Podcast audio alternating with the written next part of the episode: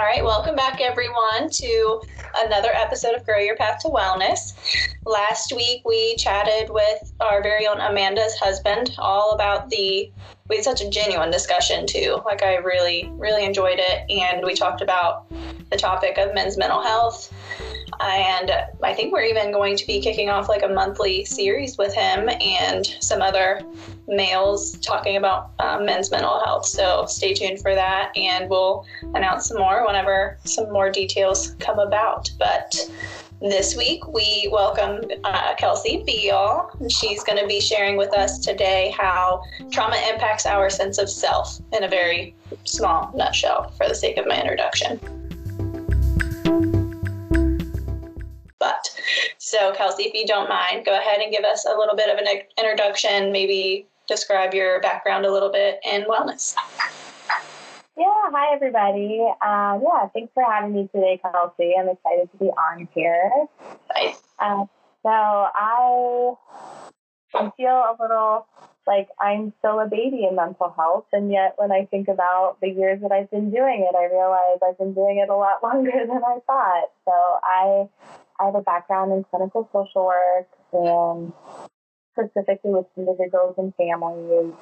And my experiences have been really vast from working with women in the jail to survivors of trafficking to children in a behavioral center. And those have really given me these awesome tools and snapshots into trauma and the different ways people experience it and express it. And so that's kind of what I bring to the table. A lot of different experiences, even all across the country. I've lived in Colorado and Michigan and Washington State and Ohio. So I've also been able to see how seasons impact mental health, how where you live, your um, socioeconomic experience, um, the color of your skin, I've really gotten to see that how all those intersections impact trauma, and it definitely informs the work I'm doing. So I'm excited to talk a little bit about it today. Yes, I'm so excited. You also you do some D- EMDR as well, correct? I think I, I do. Yes. Yes, I thought so. So we'll have to. I've been super curious about it, even though I'm, I'm sure it'll come up in today's discussion. But I thought you did that as well. So, um, did you always, you know, I get the question, and our our listeners as well always wonder, like, did you just kind of gravitate towards, you know, intensive trauma work, or like, did what led you to kind of specializing in that, like, as a part of just your overall role right now? Yeah, that's a great question. I think that um, some of it is just experience, you know, mm-hmm. whether it's personal experience or it's working with people. Trauma was so interwoven into the fabric of the work. Mm-hmm. Um, so I'm I would see these deep beliefs that people hold, these negative cognitions or these thoughts they have about themselves. And when we peel it back, it always traces back to trauma. it always and trauma is big trauma, little trauma, right? So it could be like a massive event that someone can point to, but it also can be just the tiniest movement that when it happened at the right moment in time, it stayed there. Mm-hmm. So I think people mistake that so trauma has to be some big life altering thing. And it's really just, I would say the example um, a five year old left home alone cries and feels abandoned. A teenager left home alone throws a party. Mm-hmm where we are and how old we are when we experience something impacts whether or not we. Absolutely. I like that. I mean Amanda and I, we use a lot of analogies or examples, and that's a good, a good way of showing both sides of those different types. So thank you for that. Yeah. All right. So just to, to jump in, can you go ahead and explain for us what does it mean? What is integration when we talk about healing and engaging in therapy. Yes, I was trying to think of how to succinctly say this. Um, so integration, how I explain it to clients is it's us controlling what parts of ourselves show up when. It's us being a whole person and kind of engaging with the world as our full self rather than our different parts reacting. Mm-hmm. So um, you know Aaron Weinstein. So Aaron, um, a colleague of mine, uh, he gave me the great example of it's a school bus, and it's us having all of our parts on the bus, and when we lack integration, um, parts jump in the driver's seat and take over. So maybe we have our uh, addiction part, or we have our five-year-old part, or we have our um, protector part. And so what happens when we lack integration, they jump in the driver's seat and something happens and they just go, go, go, go, go. Hmm. Um, we integrated, we can see our bus as a whole and go, all right, who needs to be in the driver's seat right now? we have more control over over, that. Yeah, we get to say, oh, maybe it'd be good if our protective self and our compassionate self go sit in the driver's seat and talk to this child right now rather than our rager who's mad about something that happened. Mm-hmm. It's more of a choice and it's awareness rather than a reaction to the world. Okay. Do you mind me, and maybe this will fall into another question in a minute, um, but if it does, tell me that that'll come up in later. But can you explain for our listeners what you mean by parts or how parts of us are formed? Yes, that's a great question. And even if it's another question, we can, I think it's a great uh, lead in. Mm-hmm. Um, so there's a, the brainy kind of technical side is there's a therapy theory called internal family systems. Mm-hmm. And the belief is that, or the theory is that we have a bunch of subconscious parts that are acting or behaving um, on our behalf. And the, they're meant to be positive. They're doing something for us, right? So maybe the um, addictive part, for example, is helping us escape something we don't want, right? Mhm. Its purpose is to protect us from things that are hurting us. Right. Um, maybe the rager part of us keep people at bay. Yes. So they all serve us, and all they are. Um, think about it wearing different hats, right? So you have your therapist hat, you probably have your student hat, you maybe have your wife hat. Um, but you don't want your wife hat coming out at work, right? Right. It would be a client. So those are our parts. We have our child part. Maybe we have a five-year-old part that constantly feels um, powerless or scared, right? We don't want that coming out when we're in the middle of maybe a work meeting where we have to make a big presentation. Right. So what happens is when we have trauma, um, those parts get fractured.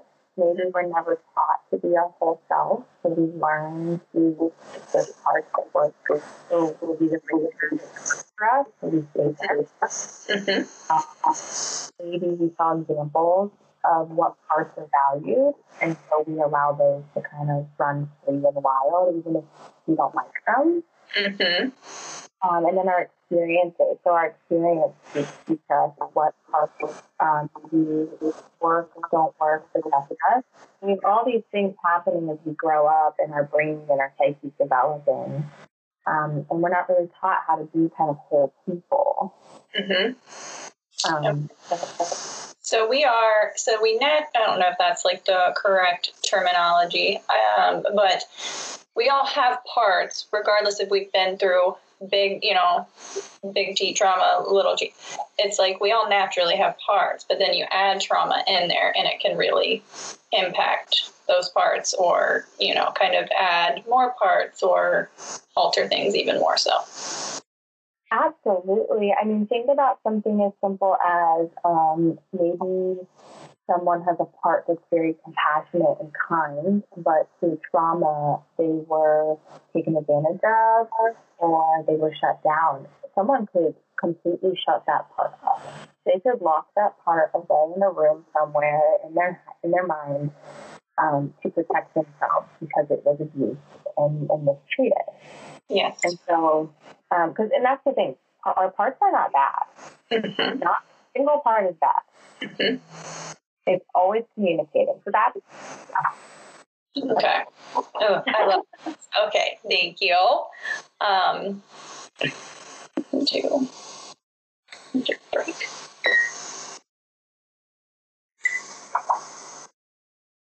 Okay, Kelsey. So you kind of touched on this, but maybe just in a little bit of a broader sense. Why is integration of those parts so important for us? I know you said so that way we can show up, but I guess give us a little bit more of why that is so important. Um, so I think I think I initially said something like, you know, that we have control over how we engage with the world. And I think that that's really important. But I think the first reason why integration matters is because when we're we become aware of our parts, we can start meeting our own needs. Mm-hmm. So we can start taking care of ourselves and meeting our needs and addressing those things because they're communicating, right? So if, for example, I know this sounds kind of odd and it's hard to um, showcase it in a podcast um, or video. So let's imagine that somebody has a, we'll go back to that five year old part that feels really scared. Mm-hmm. So when that part is, doesn't have its needs met, it might disconnect from, it might hide, it might yell at people, um, it might, you know, not engage, it might shut down, right? That kind of lizard fight or flight response brain kicks in. If we are in tune with our true self and that five year old starts to go, oh wow, you're scared. What do you need? Then you start to be able to go, oh, I think that I need to go take care of myself. Or I think I need to go be around safe people. Or I think that I'm in an unsafe situation because otherwise, why would five year old me feel powerless be triggered right now? So we ultimately get to start meeting our own needs and then as we continue to meet those needs and take care of all of our parts, we get then get to decide how we engage our world. Right. So it really helps kind of decrease any dysfunction or unhelpful ways of getting needs met. Like having, like you said, like those outbursts or reacting on emotion instead of really going underneath of what is that part of myself telling me that I genuinely need the way that presents looks a lot different when we're integrated. Yes, when we're integrated. So integrated, if you think about your body, it's the sum of your parts. Mm-hmm. It's the difference between you're playing. So if you're unintegrated, you might be out playing soccer trying to kick the ball with your hands, right? mm-hmm. If you're integrated, you're like, oh, I'm going to take a step and kick the soccer ball with my foot. Yes. Just that difference. Right. And I liked how you said earlier the parts they're not they're not good and bad and the goal by the sounds of it is it's not to take to silence parts or to take parts away or it's like you said a minute ago the how communicating with them and bringing them together kind of work them working together instead of against one another Absolutely, because I, I mean, I think there are sometimes our rager could really um, serve us well. Mm-hmm. Right? There, there, there's appropriate anger, and absolutely making sure it's coming out in a way that is appropriate and actually matches the situation. Mm-hmm. It takes away that shame and guilt and just like maybe not completely because we're human, you know, but in a sense it helps take some of that away so we can actually see the need instead of all of this stuff that's getting presented instead of the need.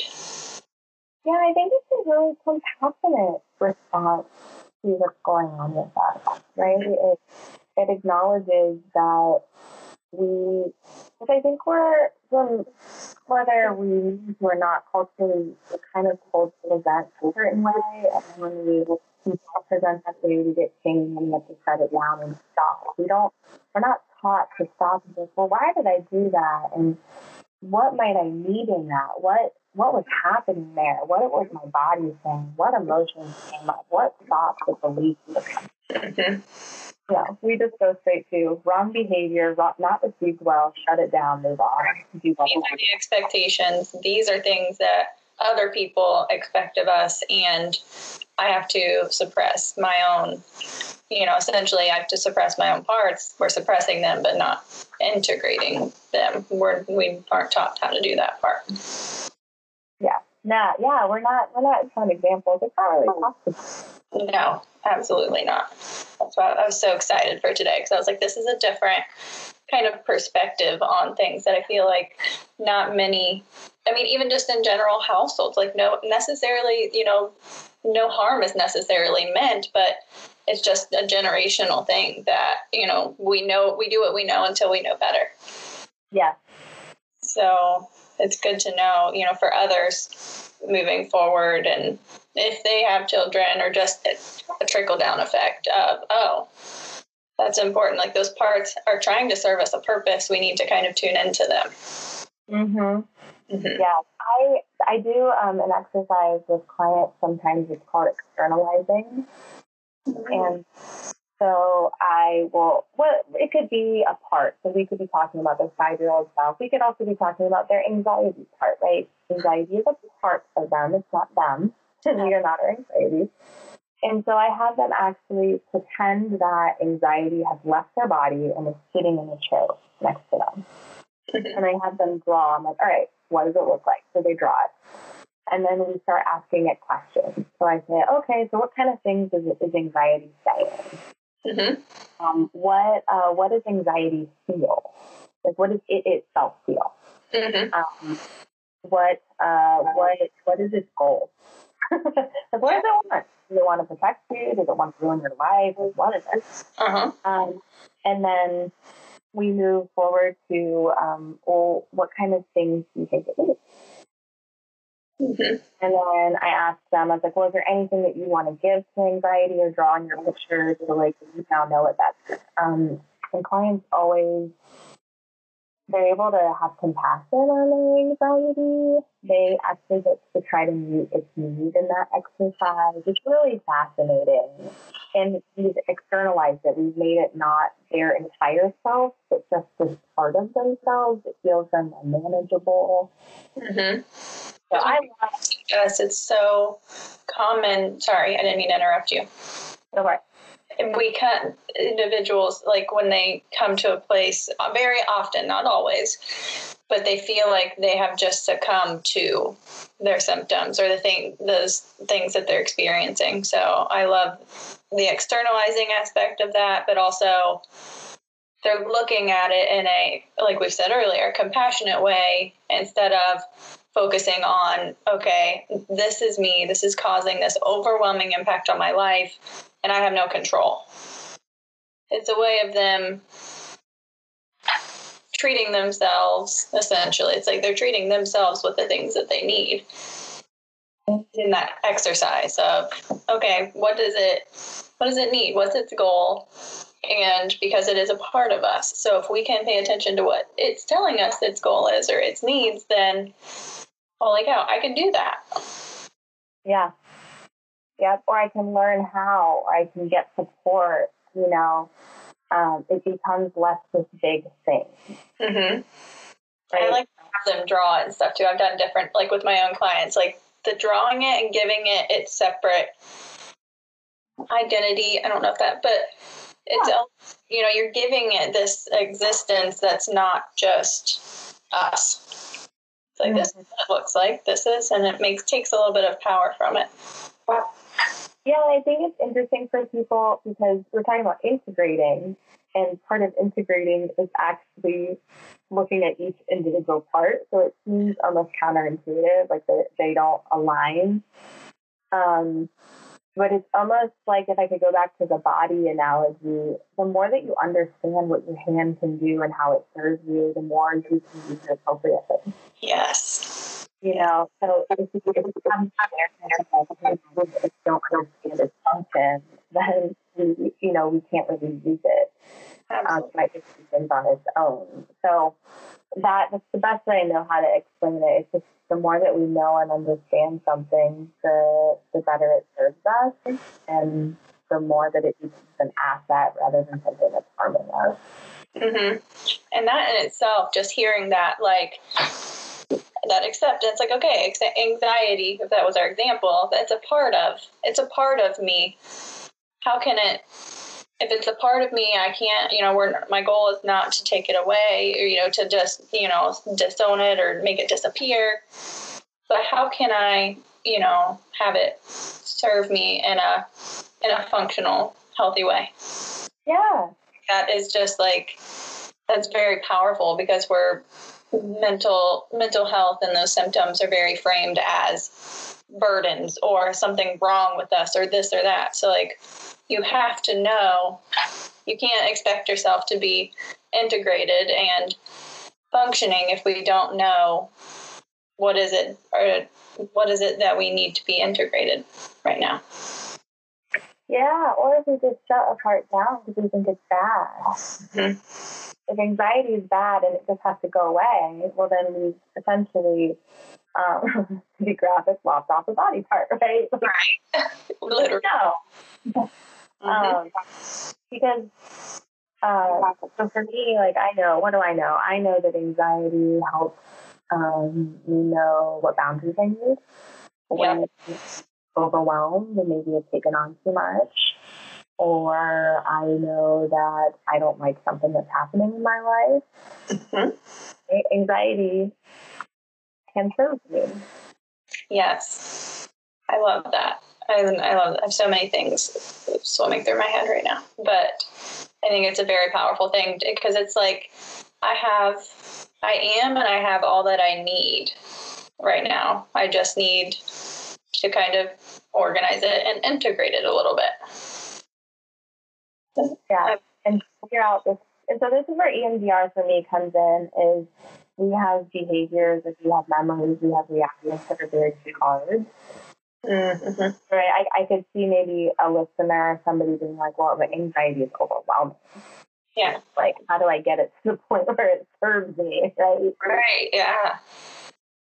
And so for me, that's a twofold in, in, in treatment. For me, that's um, skill building, mm-hmm. right? How do you set boundaries? How do you hold gray? How do you handle tension? And somebody doesn't like you, how do you decatastrophize things, right? So all that mm-hmm. stuff. Um, but then there's also EMDR. EMDR is a therapy that literally helps with rewrite pathways in your brain.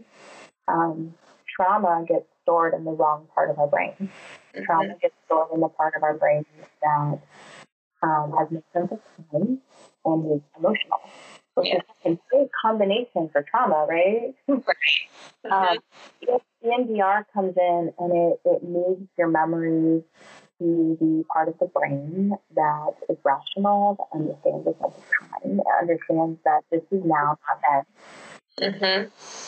I'm not I'm not in danger now. I might have been then, but I'm not now. So now I can react to the present. So it takes the charge out. So imagine that when we have PTSD, trauma, anxiety. I mean, it's for tons of different disorders, but that we can approach situations without being charged mm. and have skills to handle it and we have an awareness of how to meet our needs. Imagine that we have all three of those together. Come on. I like feel myself relax and like I'm not even like, you know, you hear that and it's like, I can imagine that for so many people, like struggling with feeling so overwhelmed by these things. And and it literally you know is changes in our brain but we also have that neuroplasticity and this capability and these different types of treatments where you can you can do that. You can you know kind of restructure things. It, it takes a minute it, you, because it didn't happen overnight but there's the no sense of time but you can and you don't have to feel like you're just completely consumed by it and or chart like feeding off of that charge from it yes mm-hmm. yeah it's a very interesting thing to say confidently to clients like you know, if you, if you do this work like I, I can say that confidently. Mm-hmm. Hard work, it's not fun, you feel exhausted, and but you'll you'll feel better and you'll have the skills to back up that feeling. Yes. Oh, This is so great.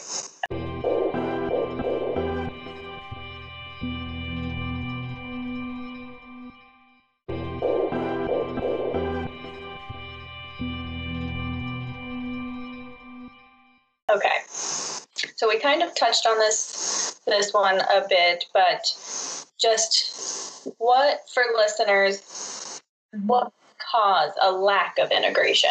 What causes all of these parts to be just kind of serving a purpose, but uh, but not being integrated and causing us that kind of dysfunction? That's, you know, as I was thinking and preparing this, that's such a complicated question, right? So, because trauma fractures, there's, we launch into our lizard brain, Mm-hmm. you know, our fight, flight, um, freeze response. And so, there are parts that when trauma happens, they they can't function there, Mm-mm. right? So maybe our our compassionate side or our playful side, like that can't function in survival mode. so that part, like, You can cause that. yeah, I mean, that just it's like, no, you have to leave right now. Like, you're not welcome here. You're not a part that can be here. Mm-hmm. Um, definitely trauma. I also think there are parts that are just societally less valued.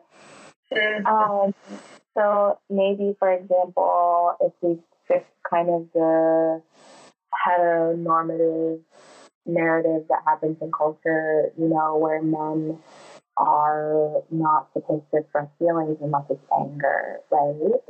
Mhm. So that could shut down an entire empathy part because it's not really um, welcome and valued. It's not fostered as when they're children, when they grow up, it's not valued. It's seen as weak, maybe. Not, right? That's a narrative that's given. And so we have things like that culturally that are happening. You know, we may, um, something that's really interesting in my practice, I talk very openly about suicide with people. Well, people have, they're terrified of talking about it. They're, people will think there's something wrong with them. They'll immediately be sent to the hospital.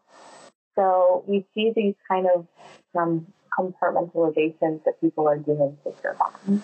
Yes. Um, so that's a big reason that, that people end up with a lack of integration.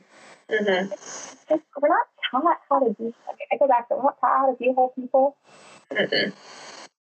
No. Um, even just take parts work out of it, like we're not taught to pay attention to our body reactions paired with emotions, paired with our thoughts, right?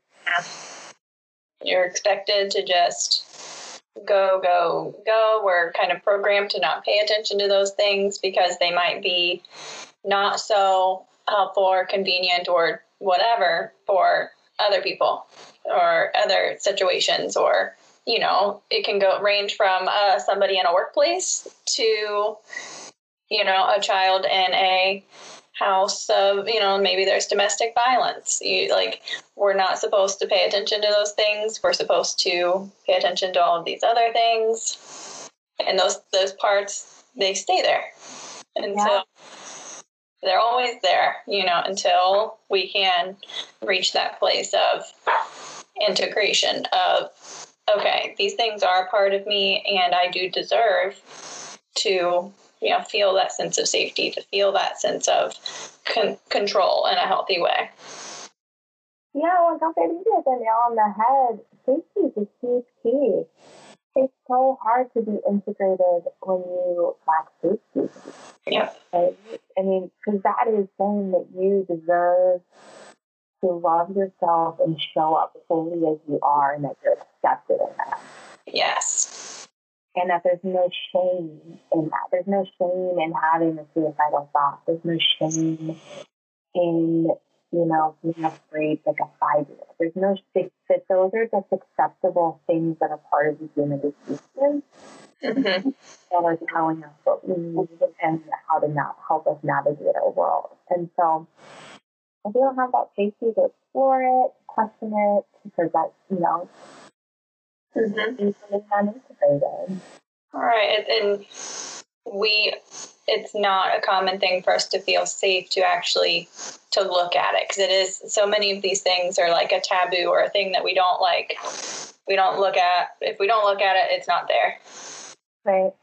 But it's it's there, and it starts to present in other very unhelpful kind of ways until we take that shame and all of those you know kind of aspects away and say okay kind of stripping it down and saying if this is causing me these and, and you have to figure out what like that's why it goes back to like you have to pay attention to and kind of unpack what parts are what what parts telling me what and mm-hmm.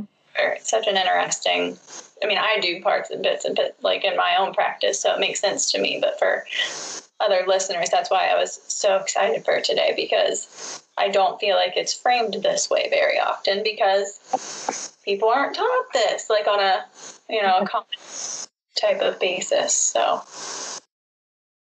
Yeah it's well, well that we're not taught. Um, and i love what you said there. You said when we our parts will come out one way or the other. They really will. And i think the the parts that we deny a lot um, tend to come out in very disastrous ways. Um, and that's why I think we get we get judgment on our parts, right? Yes, one hundred percent. But it's it's just that they they try getting their needs met the right way, and that didn't happen. So there's almost like demanding attention in a way you need to go to anger management or see, you know like he's explosive or like this, like another this an example of like you said those narratives that are given to somebody who is you know behaving or you know reacting instead of kind of tuning in they maybe they tried to do that but whatever happened along the way and it wasn't safe to do that so this is what i've learned to do that's what my part tells me to do in order to get any any even a part of that need met. Yes, yes, absolutely, absolutely. So it's I think it's um it's a really brave thing to, for us to start acknowledging our parts. It's also I think one of the most loving things we can do for ourselves, and mm-hmm. it's interesting as I work with people because it's you know kind of a catch twenty two as their self esteem increases, they feel safer, more competent to engage their parts right? Because it is an act of self love. And as they continue to engage and give love to their parts, they also increase in self esteem and confidence because they know themselves better and they feel better about themselves and they have this very deep compassion mm-hmm. for themselves so that that they probably never had or you know even had probably modeled for them you know even outside of themselves Correct. Oh, this is so great. Okay. So, and another thing that always comes to my mind, I'm getting not to get off on another thing, but safety. I feel like in our society, if we talk about feeling safe, I feel like that has kind of a, a generalization to it of my environment's unsafe. You know, maybe there's a lot of shootings or like something like that. And I'm like, no, like in our field, you know, and it, I love teaching people that safety is a whole lot more than just physical or external or env- environmental safety. So it's like emotional safety, you know, like am I in a household where, because everybody thinks like if I wasn't physically hit, I wasn't abused or, you know, so I that this really touches on the multiple aspects of of safety. And how do i create that for me in the present? How do i be in the present and and have this safety need met? Because i'm not in those emotionally um, unsafe moments anymore yeah, actually, I would love to hear your because um, this actually comes up a lot for me. I have a lot of different people who like edit my blog posts and stuff, and they'll always be like, "Well, I know that like maybe your generation might think about like word safety, but other generations like that means something different, or people. So, what would be your definition of safety for that would apply to kind of the whole range? Mm-hmm. I'm not good at like giving like a succinct definition, but for me, like my perception of safety is a sense of peace or like acceptance mm-hmm. of I can kind of bring anything to the table and I don't I might feel a little bit anxious because that part of that's natural, but I I feel like I have a sense that I can, like I said, bring anything to the table and feel heard, respected, and even get support. Yeah. I like that. I, I need. Like I just feel it's almost more of like a peaceful feeling that mm-hmm. I envision for safety instead of because for some I've heard like just my own client experiences for them in order to feel safe it was modeled almost in like a violence like you have to you know be very um, aggressive or assertive to feel safe and it's very interesting how mm-hmm. people perceive that and in what ways have they you know needed safety needs met. Yeah. Mm-hmm. what would you say? What was yours? I love that question. Um i think so i would echo all of that. I think if i gave a sentence i would say the ability to be exposed and vulnerable mm-hmm. without perceived consequences yes. The consequence part that that reaction whether that consequence is guilt shame or abuse or you know emo- having emotional feedback withheld like that can make us feel unsafe. It's like holy cow i was just so vulnerable in this situation or with this person and they blew me off. Or you know maybe they didn't shame you or like you know wag a finger but they were kind of like oh, okay yeah and they didn't know how to sit with you in that. And to me, that's powerful to have that feeling of like, okay, I I'm acknowledging that I'm sitting with this, and have if I need support, somebody else will, or like, yes, that vulnerability and not having, not feeling like we're gonna immediately have some kind of consequence after it. Very good. Okay, so Amanda and I, even though Amanda's not here, but all of us are obviously fellow therapists. Yeah. So, and I don't know, and even if in a general sense for listeners, I guess that might be two separate questions, but in maybe we can make it a general kind of question. How do we help people work towards integration? Hmm. If we need to answer that separately, we can. So, as fellow therapists, maybe we can start there. So I think, um, uh, uh, yeah, yeah. uh, concept. So I guess where do you start with your clients? Yeah. Of your major start points for them? For therapists, I think it's one, always developing trust. Like they have to have that safety in order to be vulnerable with their parts.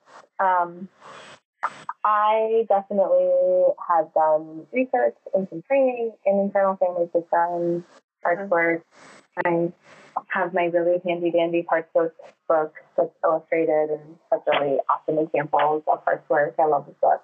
Oh. Um, so for me, I think as a clinician, that would be something I'd recommend. Um, but I always really just start with like, you know, that externalizing activity is always really good. Um, if I notice someone feeling a certain way, like, how old does that, does that feel like? And I'm like, oh, that feels like a teenager. And we just explore teenage them and we really just start naming and identifying things.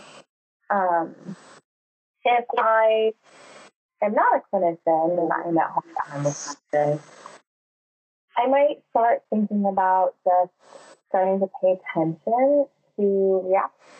Mm-hmm starting to recognize um, things where I feel like that wasn't my choice and how I reacted. That reaction didn't serve me.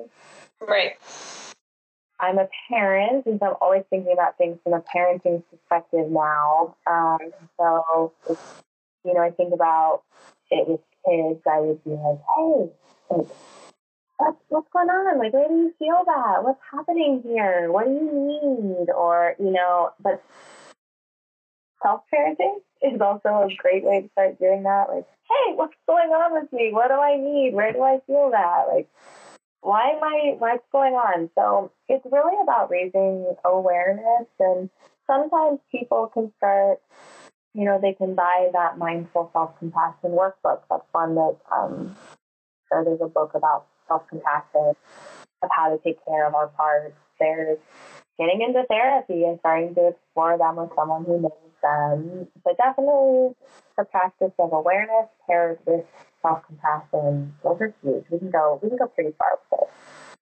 Those are good. I like those good first starting points. Like even like you said, paying attention to our own reactions and like you said, if you have a child, paying attention to that child's reaction and because those reactions, if we can take away like we can kind of regulate our start to regulate ourselves and step back and say, okay, what's underneath that? What is there a need or, you know, what is the need underneath that?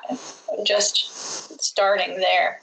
It helps you tune into that to know to start to learn those things. Yeah, and val- I think validating. I would go back to like how we would teach a child is actually how we are supposed also teach ourselves, right? The whole reading thing, and yes. Yeah, if a kid's having a hard day and they're they're struggling, you know, we would want to validate, oh, it feels like they're having such a tough day. What's going on? How can I comfort you? How can I care for you? How do I help you? Right? Like, how do I help you get your needs met? What do you need? It seems like you need something. Yes. But when we have those big feelings, we're like, no. and so able to worse. other people have it worse. Like it's not that bad of a day. Ugh, like yeah.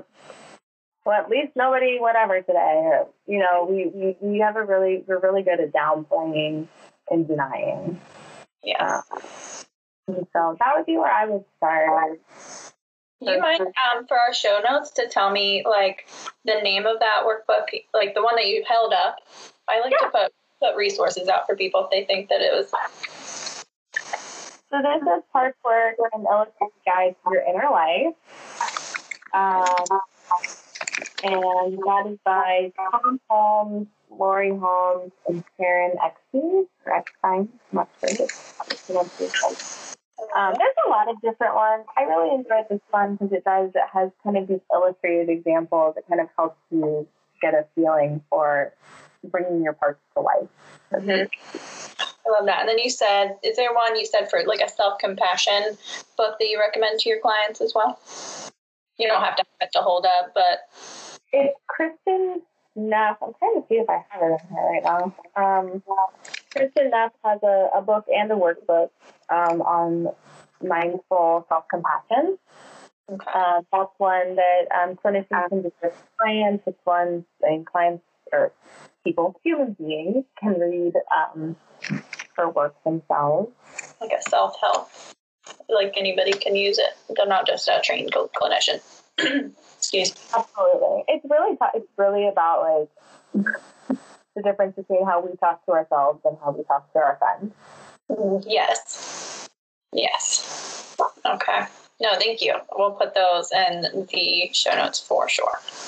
So, Is there anything before we wrap up that we always ask our, our guests if there's anything, any like last words or any kind of, some people have like a quote that they refer back to or anything you want to leave our audience with before we wrap up today? Our main takeaway you hope people get from this? That's another big one, some people say. I think maybe a main takeaway or encouragement is I I would encourage all of us to just be curious. Mm-hmm. Curious about ourselves, our stories, our uh, the impact we're having, the impact it's been had on us. Curiosity is our greatest strength and allows us to make choices in how we engage in the world. Mm-hmm. So that would be something um. I love that because that just hits me. Not to, we're not to we're wrapping up, Kelsey. We're not getting into. but this Kelsey, I wasn't saying that to you. I was telling it to myself, Kelsey. to me, so curiosity hits me in a you're you're simply noticing or you're you know you're looking into you're exploring things. There's no judgment there's no shame there's no consequence there's no and I feel like we don't we don't get to be genuinely curious, but with little little kiddos or little us, that part, you know, has is very often very curious, very mindful, and very you know present. So I think that's a, per- a perfect takeaway. Yeah. Awesome. Well, Kelsey, thank you so much for being here. I really, really appreciate it. And we tell everybody if you ever have something else and you want to come back and join us again, you know where to find me. So we're always down for people to just keep coming back, or there's a whole other topic, or we can do a part two. We're always excited to have people back. So, but again, thank you for being here with me today. Um, Amanda will be back with us next week. She just wasn't feeling well. So, um, next week, though, we will be talking with Jean Bowen. She's going to be bringing us the topic of women in leadership. So I'm really looking forward to that. And so, but don't forget to like, subscribe, share. If other people out there know someone or you yourself would like to be a guest with us, just send us a message and we can get you scheduled. I think we're scheduling out to about March or April, I think April now. So for 2021. But if anybody else knows of anyone, and just make sure we're just trying to broaden our reach and get as much information out as we can. So thank you again, Kelsey, for being here with us. Yes, absolutely. Thank you. No problem.